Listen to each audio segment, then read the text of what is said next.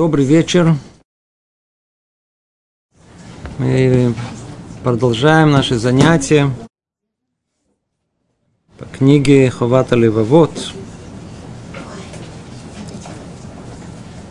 С вами находимся на врата вторые под названием «Познание».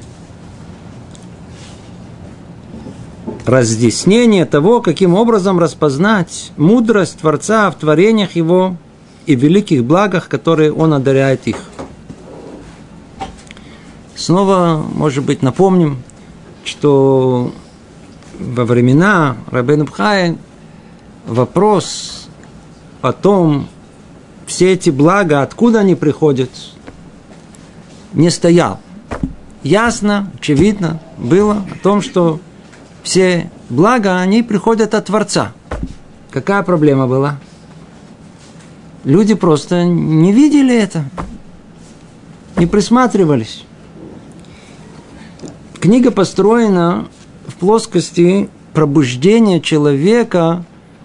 Какого человека? Человека, который, естественно, понимает, что есть Творец в мире и вокруг нас. Все это творение рук его. Пробуждение его, обратить внимание на все то добро, которое нам сделал. Мы же стараемся э, перевести это обсуждение в плоскость пробуждения. Ну, посмотрите же, это же Творец сделал все это добро, а не случайно все ни с того ни с сего и образовалось так много и в такой последовательности. И поэтому э, мы будем стараться говорить о этих двух плоскостях. В тексте пробуждения обратить внимание на добро, которое Творец делает, а мы будем время от времени вставлять о том, что нужно пробудиться и вообще увидеть руку Творца во всем, что э, мы видим в этом мире. С чего во вступлении, в прошлых занятиях, с чего мы начали? Человек знает, что есть Творец. Да. Но, увы, не в состоянии увидеть и оценить величие этих благ, ну, разуметь их суть. Не обращает внимания. Почему? Сказали, есть три причины. Первая причина. Человек просто занят. Он постоянно занят. Чем он занят? Все очень просто. Он занят в основном стремлением к удовольствию и удовлетворению своих земных нужд. А что, а чем мы больше заняты? Покушать. Работать, отдохнуть, расслабиться. Человек занят. Теперь, это одно, то есть он вообще не может обратить внимание, потому что он там, его внутренняя жизнь, внутренняя духовная жизнь, она, она, она, она пустая в том смысле, что она в основном занята своими э, потребностями своего тела и все, что связано с телом. Вторая причина, она действительно связана с э, обращением на добро, на благо, которое вокруг нас, это привычка с детства. Мы просто с детства привыкли к вот такой форме существования мира, и у нас никаких вопросов не появляется, почему именно так, почему не по-другому, что вы спрашиваете? Ну, вот так, так, мир устроен. Ничего не... Все эти блага, которые сыпятся на нас, все, что вокруг нас есть, и весь невероятно благоустроенный мир вокруг нас, ну, конечно же, мы ну, с детства, ну, само собой разумеющееся, не пробуждаемся обратить внимание на все детали, которые есть. Это вторая причина. И третья причина, она связана именно с, с, с тем, что э, человека постигает э, всякие разные проблемы. Э, несчастья, ущерб телесный, имущественный, тоже э, заставляет человека совершенно по-другому сказать, понимать, что происходит вокруг него. То ли обвинять Творца, что вот за что ему такое горе, почему ему такие ущербы, недостатки и страдания. И не понимает он, что все, что посылается ему, в принципе, для его же добра. Как мы говорили, по разным причинам. То ли пробудить его, то ли, да, наказать его, но тоже в конечном итоге от этого будет польза. То ли в конечном итоге все это приведет к добру, только чуть-чуть подожди, всегда есть промежуточный этап и так далее. Он называет нам три причины. Три причины. То есть э, человек, он, теперь посмотрим э, в плоскости более близко к нашему поколению. Человек все время занят, его фокус его внимания совершенно совершенно на, на, на, он, он просто рассеян по всему миру. И вопрос о том смысла жизни, о э, понимании истины в этом мире, вопрос о Творце, соответственно, который решает эти вопросы, он вообще просто не задумывается. Это просто его не касается. Он просто не понимает, о чем вы говорите. Его жизнь, она и так все устроена. Причем тут Бог? У меня все нормально, видите, живу все. Это человек, который лежит в больнице и прикреплен во все органы каким-то искусственным, и он говорит, а при чем тут больница? Видите, я все, все нормально, я с вами разговариваю, видите. Прошлое занятие, насколько я помню, э, кто-то спросил вопрос, может быть, я не точно помню формулировку, но приблизительно о том, что ну так а что же делать? Человек действительно занят своими вечными этими э, э, плотскими делами, всякими э, бытовыми проблемами, и действительно он э, привык, и действительно, что, что как из этого выходить? И вот, видите, как бы а, продолжим, завершая только это вступление к вторым вратам, говорит нам, отвечая как бы на этот вопрос Рабейну Хайек, так, прочтем это. Ввиду всего сказанного, то есть, смотрите, ввиду всего сказанного, тут проблема, тут проблема, тут проблема, человек не доходит до, не обращает внимания на все блага Творца. Ввиду всего сказанного, на мудрецов Торы возлагается обязанность пробуждать и учить тех, кто не видит и не понимает доброты и милосердия Творца. Во-первых, он нам и объясняет заодно и почему он пишет эту книгу. И говорит о том, что именно по той причине, что свойство человека – это, скорее всего, заснуть, чем пробудиться, да? занять более горизонтальное положение, чем вертикальное. Поэтому должен быть кто-то, кто его чуть-чуть э, пробудит, чуть-чуть растормошит, мягко говоря. Обязанность мудрецов Торы пробуждать и учить тех, кто не видит и не понимает доброты и милосердия Творца. Помочь им видеть все их величие посредством своего разума. Обратите внимание, разум у вас есть, получили, ну, обратите внимание, смотрите, и это, и это, и это, и это. Сейчас будем все это будем разбирать.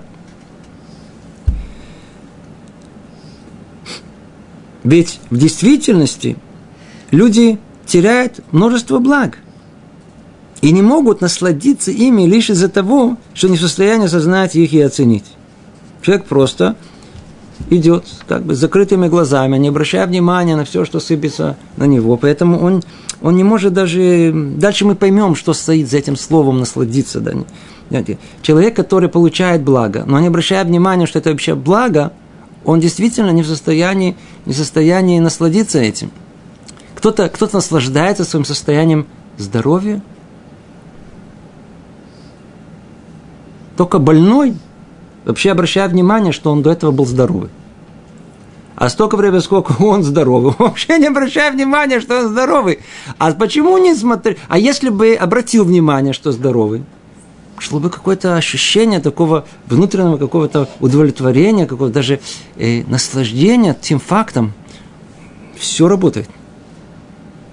Ноги, руки, голова, желудок. Ну, из того, что еще сердце вроде не слышно, но там все работает какой-то если мы могли бы научиться обращать внимание на это, то могли бы на эти блага, то, по-видимому, наше ощущение жизни, оно было бы другое, могли бы насладиться этим. То, и когда людей учат этому, раскрывают перед ними то, что было сокрыто от них прежде, то они приумножают восхваление, благодарность тому, кто творит им добро – и получает в свой удел наслаждение, радость от благ, получаемых в этом мире, а также великую награду в мире будущем. Теперь обратите внимание, интересную вещь. Мне неоднократно спрашивали этот вопрос. Наши молитвы, они постоянно полны восхвалению Творца. И один человек, а жалко, что таких людей мало, спросил очень уместный вопрос. Он говорит, вы знаете, у меня просто что-то не получается вот эти все восхваления говорить. Что-то очень много. И вообще как-то что-то все время они повторяют из восхваления. Что восхвалять? Что ему, что ему, что ну, нужно восхвалять? Ну, я понимаю, меня надо восхвалить. Бог все-таки. По-видимому, что ему не хватает? Полное отсутствие э, понимания блага, которое Творец нам дает, за что мы восхваляем. Восхвалить можно действительно тогда, когда есть полное сознание того блага, которое мы получили. Человек получил это благо, насладился ей. Ну, тогда естественным образом он вдруг у него пробуждается и благодарность. По-видимому, именно этого части в нашем служении не хватает. А мы сразу приступаем к чему? К сухой благодарности, совершенно не понимая, за что. Что мы благодарим? Значит, нам что нужно? Нам нужно это пробуждение. А, а когда мы пробудимся, увидим, насладимся всеми благами, которые Творец нам дает. Естественным образом пробудится у нас и благодарность, и восхваление Творцу за совершенно невероятную это э, э, благо, которое он нам дает. У нас не только будет удел наслаждение, радость от в этом мире – но мы получим это награду и в мире грядущем. Почему? Потому что одно из целей существования творения в этом мире – прославление величия Творца. Отдельно тем, почему, но факт тому, что есть за это награда сама по себе. И не просто так мы с вами говорим книгу э, э, Тилим, э, псалмов Давида, и не так просто каждая молитва у нас, у нас начинается с восхваления, с псалмов этих за это мы ему получаем, за это вознаграждение. Об этом говорил мудрейший из людей. Кто он? Царь Соломон, Шломо Амелех, в книге Коэлет. Слова мудрецов подобным остриям, э, длинной палки с гвоздем, которой подгоняли, подгоняли быка во время пахоты и направляли его. По-русски называется как шпоры – то есть это не по отношению к быку, это была такая палка длинная, и там был какой-то гвоздь, что-то острое, и чтобы он не идти вправо-влево, так его, так сказать, туда-сюда, туда-сюда. Или вообще, па, вперед, да. Слова мудрецов, они подобны вот этим, вот этим шпорам, вот этим остриям, которые должны человека пробудить и не дать ему ни влево, ни вправо, а идти точно по э, дороге прямой к Творцу мы видим, что царь Шломо уподобил слова мудрецов остриям, то есть вот эти острым этим орудием по способности, способным пробуждать человека. И также уподобил им вбитым гвоздям, то есть по способности их оставаться в сердцах навсегда утверждать в, в душах человека все виды мудрости. То есть это не не просто сравнение образное, о, поэтически, смотрите, как хорошо э, царь Соломон э, написал свою книгу Коэлит в такой поэтической форме. Нет, за всем кроется глубокая-глубокая мудрость. Это не, недостаточно только пробудить, да, Милимке дурбано, дурбан, вот это вот шпора, да. А они еще подобны и гвоздям забиты. Почему? Потому что а, а, а вот этот э, э, гвоздь, он только пробудит этого быка, чтобы не шел направо влево. Потом надо снова его, потом надо снова его. Но есть слова, которые они входят в сердце и остаются там навечно. Которые пробуждают после этого на долгие-долгие годы. Мы знаем о том, что э, практически все наши э, еврейские мудрецы, э, главы поколения нашего, описывая свое становление как личности, как, как, как равинской личности, как они всегда ссылались на, на своих учителей. Когда в возрасте юношеском, да, когда приходит первое ясное сознание э, реальности всего, что говорят, это впало и в душу до, до такой степени, что эти слова, слова, слова их учителей сопровождали их всю жизнь. Это то, что тут написано, это как гвоздь в забитый, как гвоздь забитый. Книги, посвященные разным разделам мудрости, остаются навечно. Точно так же он и говорит и по поводу не только слов, но и по поводу книг – Смысл этого, что подобные гвоздям вбитым, то есть имеется в виду и заодно не только слова, но и книги, то есть письменное слово. Книги, посвященные разным разделам мудрости, остаются навечно. Польза, приносимая ими, неиссякаемая. И потому уподобил их Шломо вбитым гвоздям. То. Это было вступление в э, первые врата, врата познания. Теперь, что делает э, Рабейн Хай? Он нам, как, как завершение вступления, он только перечисляет, чем мы сейчас будем заниматься на ближайших многих-многих занятиях. У нас врата вторые займут не одно занятие, чтобы пройти их.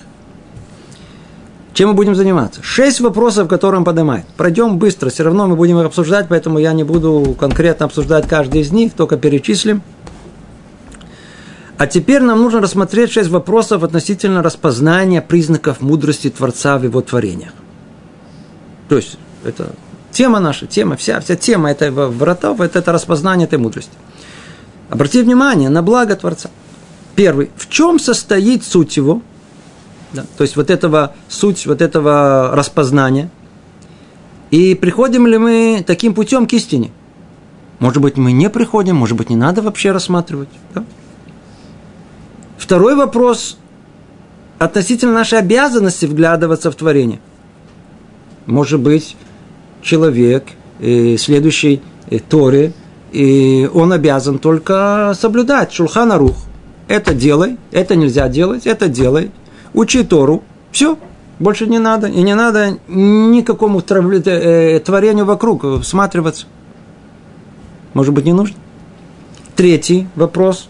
Каким образом, делая это, мы приходим к выводу о бытии Творца, о его единстве? То есть, следующий этап. Да, нужно всматриваться. Если да, нужно, то каким образом мы из того, что мы видим вокруг себя, придем к выводу о бытии Творца, его единстве? Ну, четвертый вопрос. Сколько видов мудрости мы можем различить в творениях? Теперь давайте присмотримся более конкретно. Вот творения есть. Они все что, одинаковые? Нет, не одинаковые. Есть разные мудрости, которые требуются для понимания. То есть надо это все рассмотреть. Вся проблема, что мы это не, не делаем. Пятый. Какой из упомянутых видов мудрости наиболее близок к нам? И мы, соответственно, обязаны искать его больше, чем остальные. Может быть, действительно, из всех, что есть, может быть, мы не все можем охватить, а только часть. А какая же часть, она более э, близка к нам, чтобы именно мы были обязаны ею заниматься, тоже нужно. Видите, тут вопрос за вопросом по нарастающей. И, наконец, шестой вопрос, какие вещи препятствуют распознаванию и что мы приобретаем благодаря ему. То есть, а что произойдет, если мы не будем этим заниматься?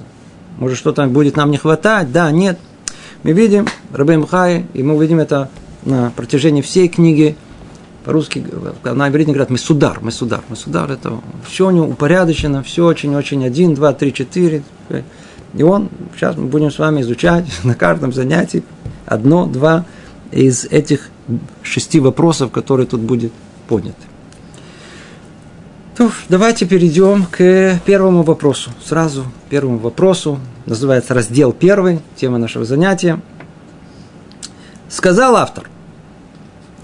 Суть распознания состоит в том, чтобы всматриваться в признаки мудрости Творца, в то, как они проявляются в его творениях, и пытаться осознать эту мудрость и оценить ее в душе – насколько это в силах наблюдающего. Давайте на этом предложении чуть-чуть остановимся. Тут оно не просто так. И, может быть, даже чуть-чуть э, вернемся к нам, в плоскость нашего рассмотрения. Современная жизнь, современная жизнь – она действительно заставляет человека находиться вот в постоянном, постоянном беготне, постоянном, постоянном действии.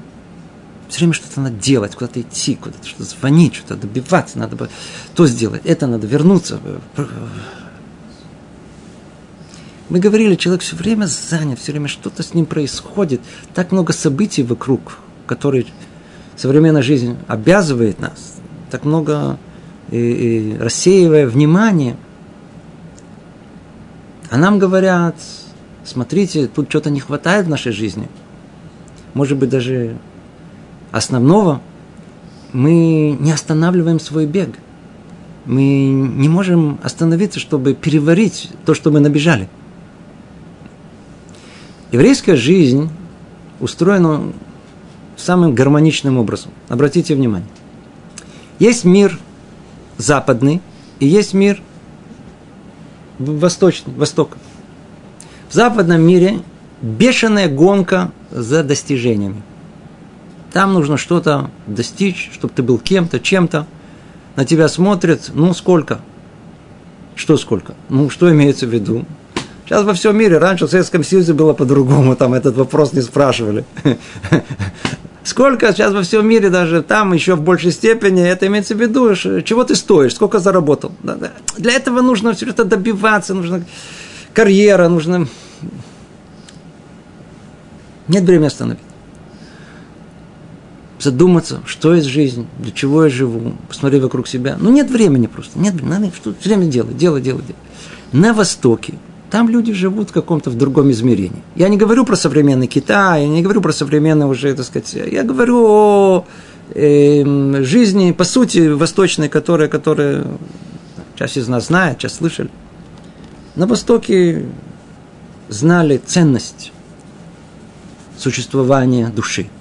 Знали, какая боль может она причинить. Знали, пути, как избавиться от этого. И они придавали большое значение, наоборот, спокойствию, сосредоточенности, созерцанию. И могли проводить так, как отшельники в горах, месяца, а иногда и год, а иногда и всю жизнь. Фрейская жизнь, она говорит, что смотрите, что делать. Действительно, мы находимся в этом мире, жить надо. И у нас есть поэтому шесть дней – творения. Шесть день действия, шесть день беготни. Но они смысла не имеют, если мы не остановимся, когда на день седьмой, и произойдет аккумуляция всего, что мы произвели в течение переварим, надо переварить.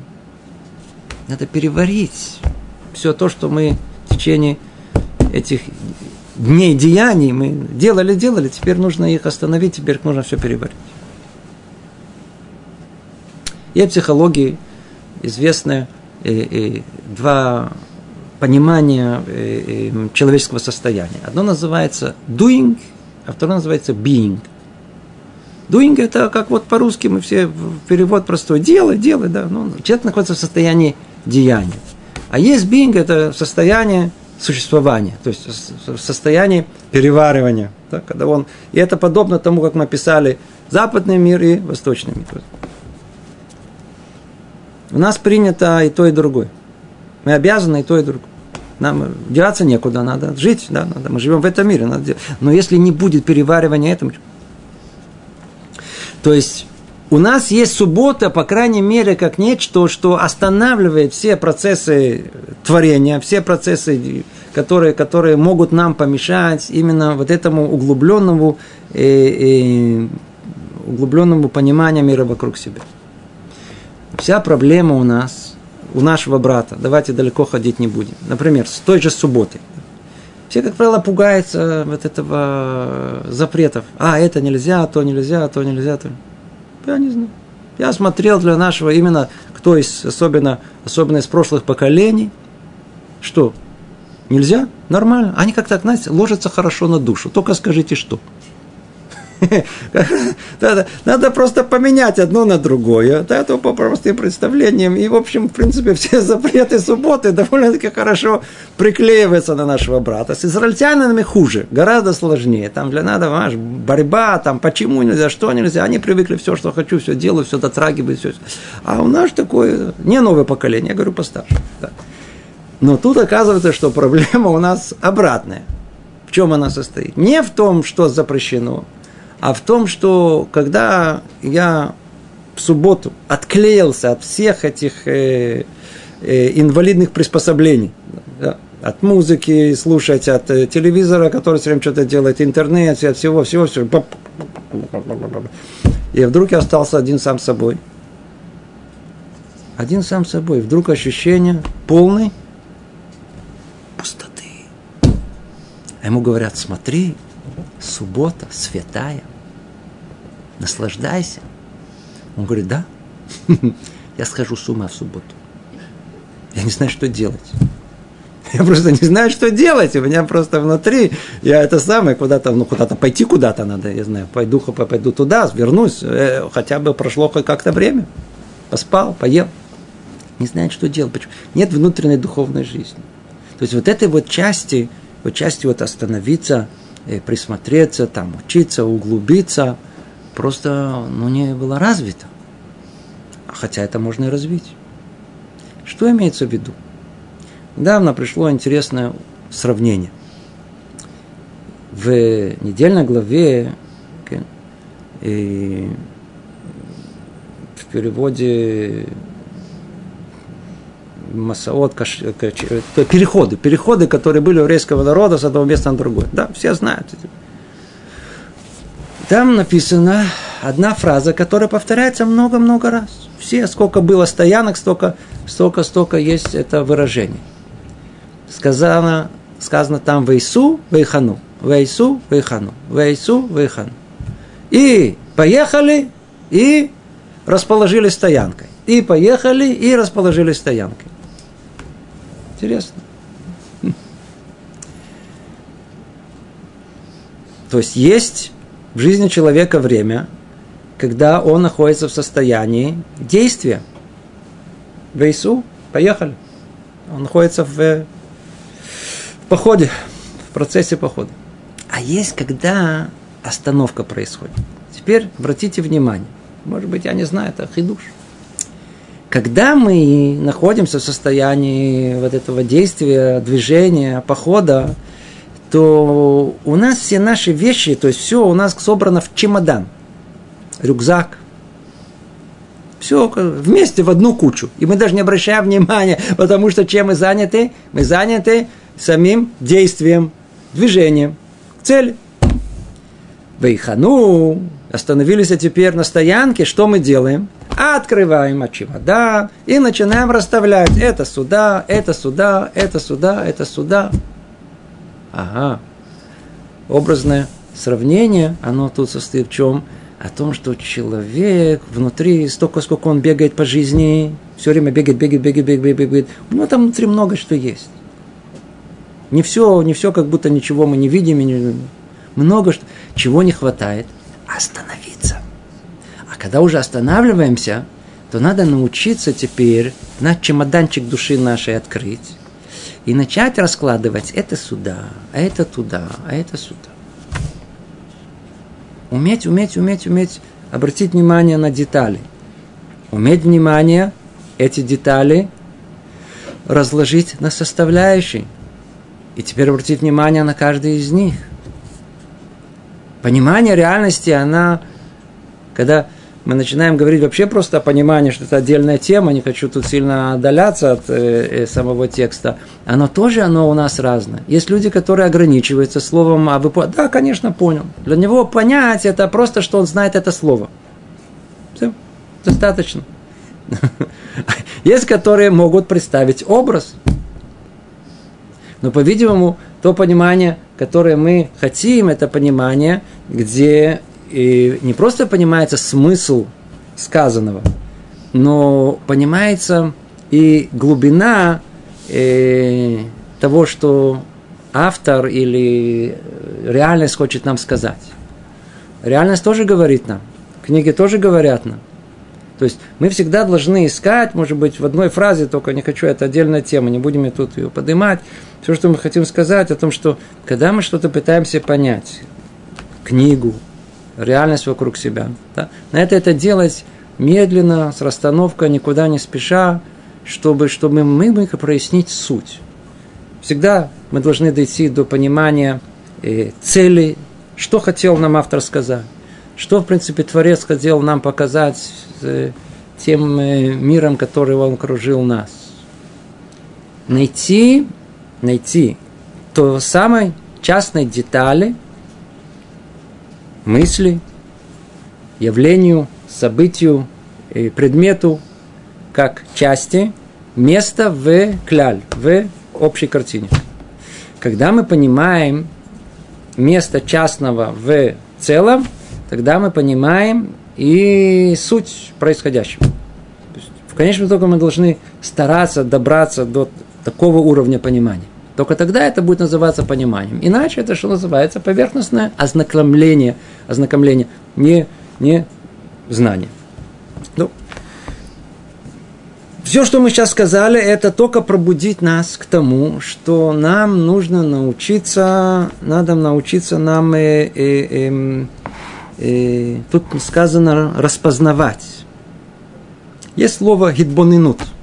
Я, например, никогда мне не удалось перевести это слово на русский язык.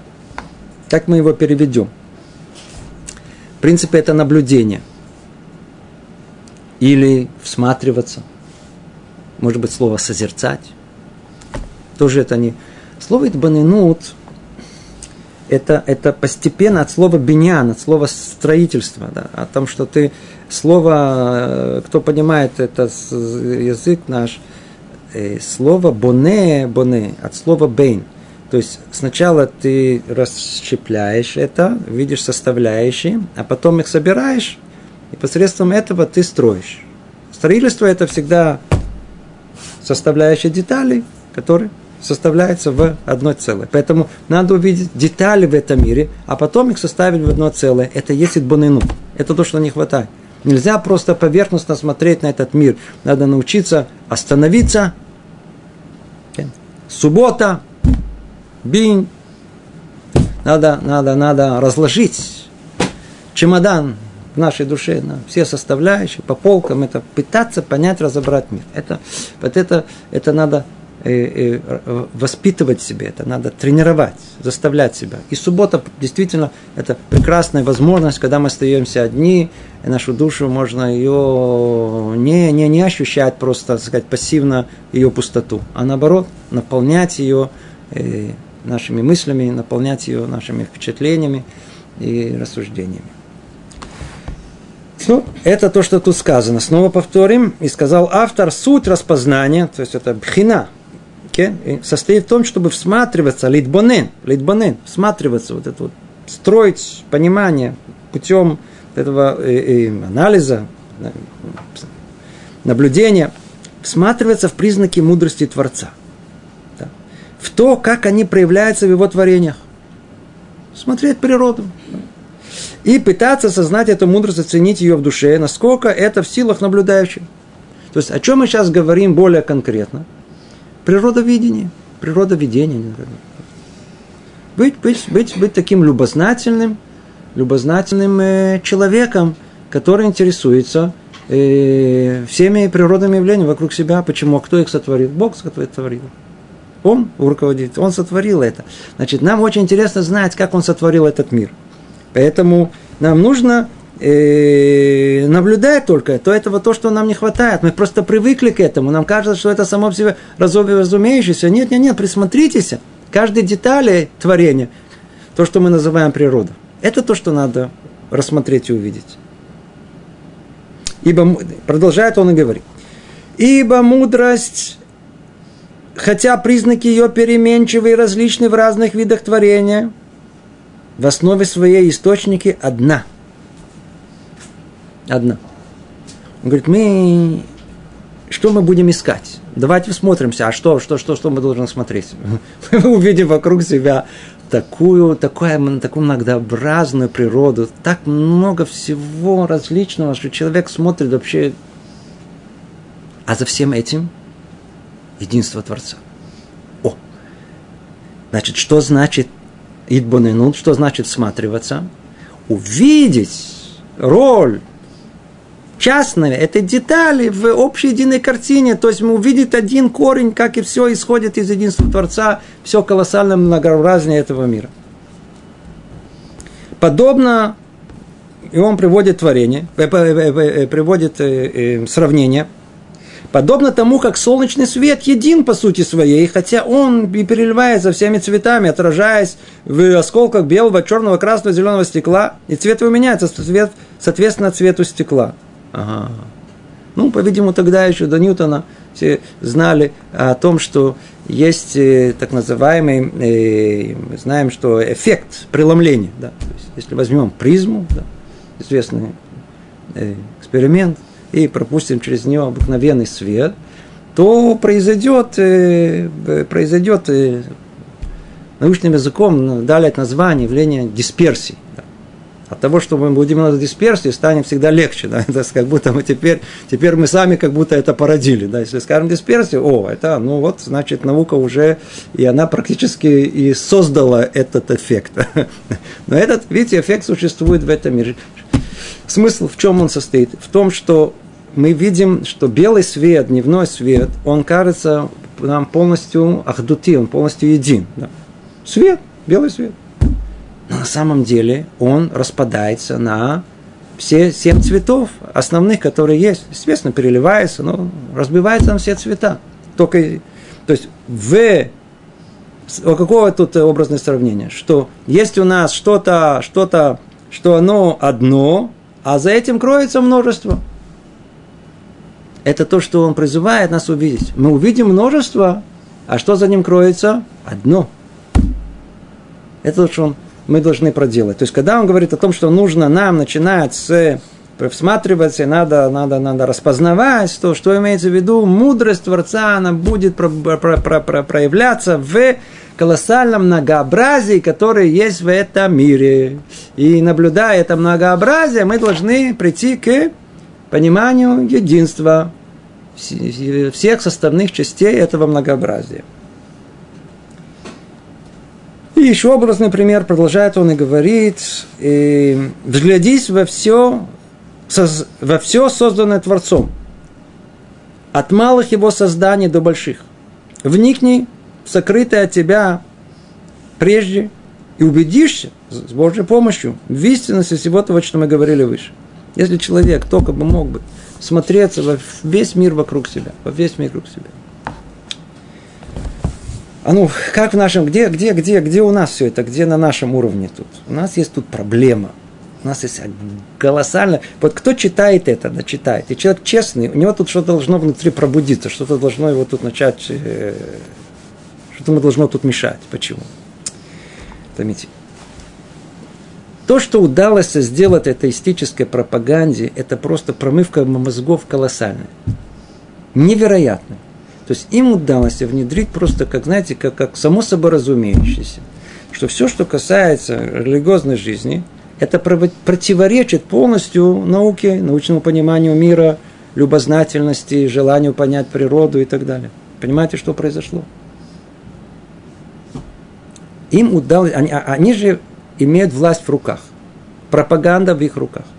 Столько времени, сколько это было в Советском Союзе, то мы, по крайней мере, могли понять, это пропаганда, это пропаганда. Разбили это, разбили это. Вся проблема не в советском обществе, в, области, в, в, в, в обществе диктатуры. Там все пропаганда. Мы, живя в обществе э, открытом, западном, демократия, совершенно не понимаем, что есть области, в которых существует полная диктатура. Никаких шансов. То, что касается отношения между религией, отношения к ней, Бог, полная диктатура. Тут есть промывка мозгов, самого точно, как и в Советском Союзе, никакой разницы практически нету. Шансов не дают даже приблизительно, чтобы было отступление вправо-влево. Вправо-влево. Вправо-влево. Несколько лет назад, все знают эту историю, это прошла, все, мы все были очевидцами. Там был назначен э, э, один большой ученый в Министерство просвещения в Израиле, как э, советник, да, Министерство просвещения, оно должно иметь какого-то большого ученого, с кем советоваться в составлении планов и так далее, э, что нужно, как нужно и что так далее. Большой ученый с техниона, с мировым именем, физик. Представляете? Он на одном этапе, уже будучи вот этим официальным лицом, там, он высказал неодобрительное мнение по поводу эволюции, что он не совсем уверен, что это так произошло какой скандал был. его просто с грохотом уволили. Понимаете? Грохот. И это не в Советском Союзе. Это там, где все мнения, они должны быть обсуждены открыто. Пожалуйста, давайте поспорим, давайте дадим ему возможность хотя бы высказаться, оправдать свою позицию и так далее. Ни одного слова ему не было дано. Его все, кто можно было, так сказать, подобранные, знаете, так сказать, отборная команда его оплевала, говорила все, что только можно было, и все, его уволили. К чему это говорится? Мы совершенно, в, читая эти строки, мы не понимаем о том, что на самом деле а, а, а, изучать природу или в современном понимании заниматься наукой – религиозная обязанность. Рабейну Пхай говорит нам, если мы, может быть, снова, э, э, может быть, не имеется, он тут не имеет в виду э, стать, стать рабом хайтека, да, на, на, на 12 часов в день или там на 15 часов в день работать, чтобы что-то сделать, экран еще тоньше, да. Понимаете? Чтобы вот это самое, вот это, кнопка, она лучше, она работала, и там работает миллион человек. Не про это речь идет. Речь идет о, о, о, о открыть книги по природоведению, по физике для любознательных, я знаю, это для, для, для, на любительском уровне, биологии, химии. Все это, это часть того, что нам обязывает Рабейн Хай. Это все Творец устроил. Как он устроил? Каким образом существуют все химические соединения? Кто это сотворил? Творец сотворил. Ма, я не хочу знать, как он сотворил это. Почему существуют именно такие физические законы, а не другие? Как это взаимодействует? Почему есть макромир, есть микромир? Есть столько вопросов, которые... А, так Творец устроил мир, мне должно быть очень интересно, почему мир так устроен. Вся проблема, что для человека современного религиозного только заикнитесь. Наука, а, так это это самое, так это наука, так это эволюция. Понимаете? Я сейчас двух, с двух сторон разбираю. А, это эволюция, значит, все это нельзя. Причем тут эволюция? Наука это не только эволюция. это, это физика, химия, с которой у нас нет никаких споров, вообще ничего. Мы идем точно согласно пониманию современной науки. В медицине идем, в биологии идем, да, если только оставить все эти глупости с, с эволюцией.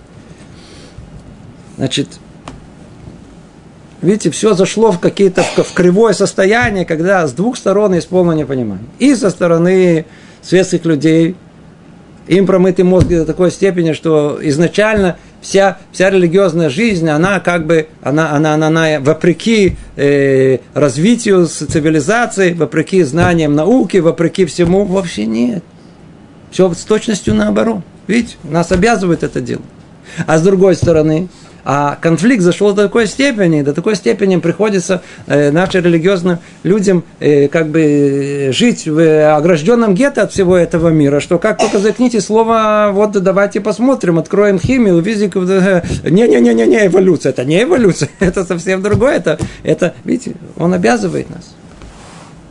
Другими словами, другими словами, снова давайте вернемся к книге. Что говорит нам э, Рабену Бехае? Взгляни, взглядись во все созданное Творцом от малых его создания до больших. От молекул до галактики, я знаю, до всей Вселенной. От, от, от клетки до, до человека. Вникни в сокрытое от тебя прежде и убедишься в истинности всего того, о чем мы тут говорим. То есть, что нужно все это рассмотреть, и тогда мы увидим все блага, которые Творец нам дал. Все блага колоссальные, которые Творец нам дал. Давайте только продолжим это, чтобы мы завершили раздел. Тут что-то увлеклись. И из-за того, что различные части мудрости проявляются по-разному в разных творениях, мы обязаны всматриваться во все это и вдумываться, пока оно не предстанет в нашем сознании и не запечатлется, запечатлится в наших душах в виде ясной цельной картины. Видите, вот он описывает, что нужно – надо всматриваться до такой степени во все частные детали, пока они не будут запечатлены в нашем душе в ясной и цельной картине. Обратите внимание на слова «цельной картине». Столько времени, сколько мы видим частное, не понимая, как оно соотносится с целым, у нас нет ясного понимания, что это значит. Поэтому нам нужна как правило, стремится постепенно прийти к цельной картине мира. Но если бы божественная мудрость проявлялась во всех творениях одинаково, то ни у кого не возникло бы сомнений в единстве ее, и не было бы в этом э, различия между умным и глупцом. Добавим к этому, в принципе, даже и свободы выбора не было. Почему? Потому что все одинаково, значит, все исходит из одного источника. Ясно, очевидно, что есть единый Творец. В чем же причина непохожести творения одно на другое? Тут он входит, пытается сейчас ответить на вопрос. В конце он скажет, что, в принципе, есть много ответов, это один из них. Заметим прежде всего следующее –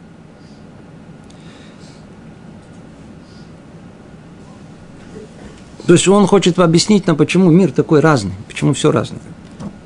Маленькое вступление. Когда мы видим, что некое творение постоянно выполняет одно и то же действие, становится ясно, что действие это не определяется его желанием, а только лишь его природой, запечатлено в нем словно некая сила, а, которая принуждает совершать его. И само творение не может его изменить. Например, огонь. Огонь способен только сжигать. Но видно, что у него у огня нет желания. А вода в силу своей природы только охлаждает. Однако творение, способное следовать своим желаниям, совершает разли, различ, разные действия в разные моменты времени. Почему? У него желание. Так, иногда так, иногда так, иногда так. О, сколько Творец делает свои дела согласно желанию своему. И мы знаем, что он ничем не ограничен, не принуждаем ни в чем не нуждается, не связан никакими природными ограничениями, то что совершал он деяния, соответственно, этому разнообразные. Да? То есть он хочет чисто логически нам просто привести на мысль, по какой причине мы видим вокруг себя такой разнообразный мир, так как Творец не ограничен ничем, то у него и были неограниченные возможности сотворить так много различных реальностей вокруг нас. То есть э, э, разнообразные деяния, который считал нужным, исходя из мудрости своей в каждый момент времени. Так, что разнообразие этих дел свидетельствовало единство его, воли его. То есть, если мы всмотримся во все это разнообразие, несмотря на то, что было желание делать и так, и так, и так, и так, и так, они все вместе составляют одну единую картину. У них есть один единый план. Ему ведомо, только ли по одной причине, которую мы здесь называли, не сотворил он все свои создания по одной мерке и одному образу, или из их разнообразия вытекает разнообразие признаков мудрости его создания.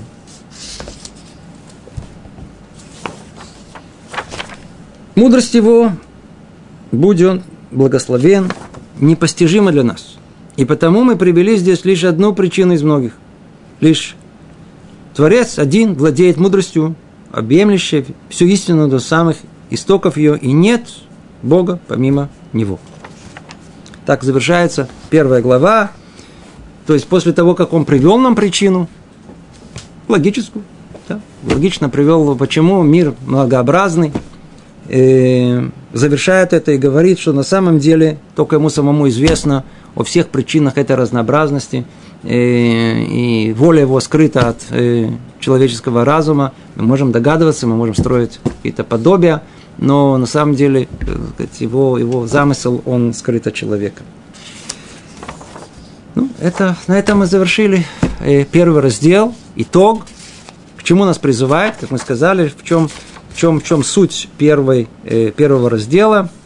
Ответ на первый вопрос, который он поставил, в чем состоит суть вот этого распознание, пхина. И приходим ли мы таким путем к истине? Да. Это был ответ, который мы тут давали. То есть он нас призывает к чему? К тому, что мы обязаны рассматривать вокруг нас мир, видеть, присматриваться к природе, которая является деянием рук Творца. Рук имеется в виду в образной форме.